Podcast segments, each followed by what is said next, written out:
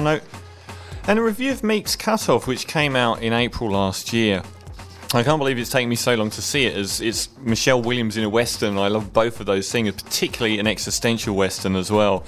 It's directed by Kelly Reichardt, and it's based on the true story, or loosely based on the true story, of a wagon train going through the Oregon Trail in 1845 and uh, going off route and being led by a guide called Stephen Meek and the fact um, that they have this ill-fated journey and um, can't find where they're trying to go, and it's a pretty bleak environment.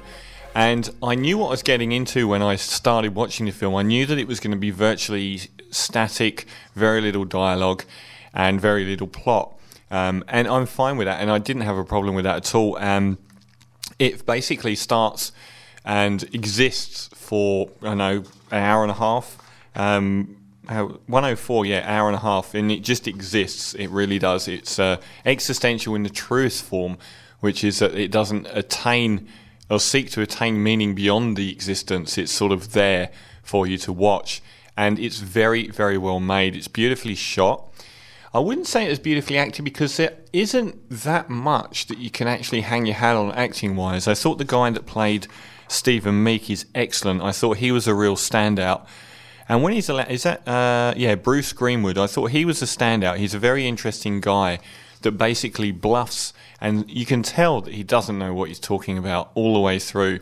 Uh, here's a clip of it when. Um, when Michelle Williams first sort of uh, makes the point to him that he's just got no idea what he's talking about. None of the actors get a huge amount to do. You know, Michelle Williams is excellent, as she always is. She's probably my favourite female actress um, particularly after her performance in Take This Waltz this year is, is, probably the standout performance of the year so far for me.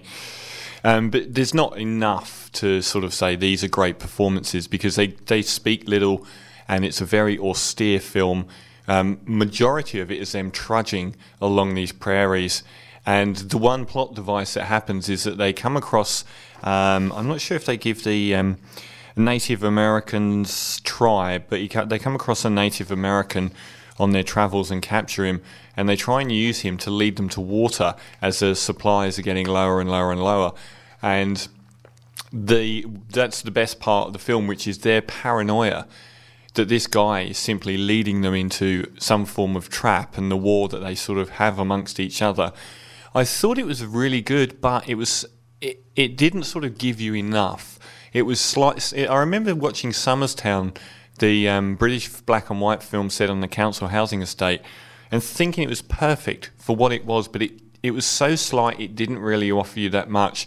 Um, what you gain from this film is you know the the sense of atmosphere, the growing dread. You can feel the gr- growing dread. Uh, stunning cinematography. All of the people in it are good, and it's a bleak world, but just didn't have enough for me.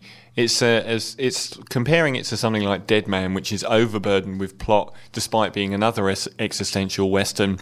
Has had virtually none, and it's not like there's going to be some massive resolution either. It's not designed for that. It's designed to be an hour and a half in the company of these people, not necessarily their journey start or end. And a lot of people won't like it because of its pace and lack of dialogue and lack of anything to sort of hang on to plot wise or character development wise. Um, but it is a very well made film. It's an interesting one. It's deliberately done this way. Um, a little bit more of something would have gone a long way. So I'm going to give it seven and a half out of ten. That's Meek's cutoff. Still, still very good, but not quite there. I sound like MasterChef. I sound like I'm reviewing a dish on MasterChef.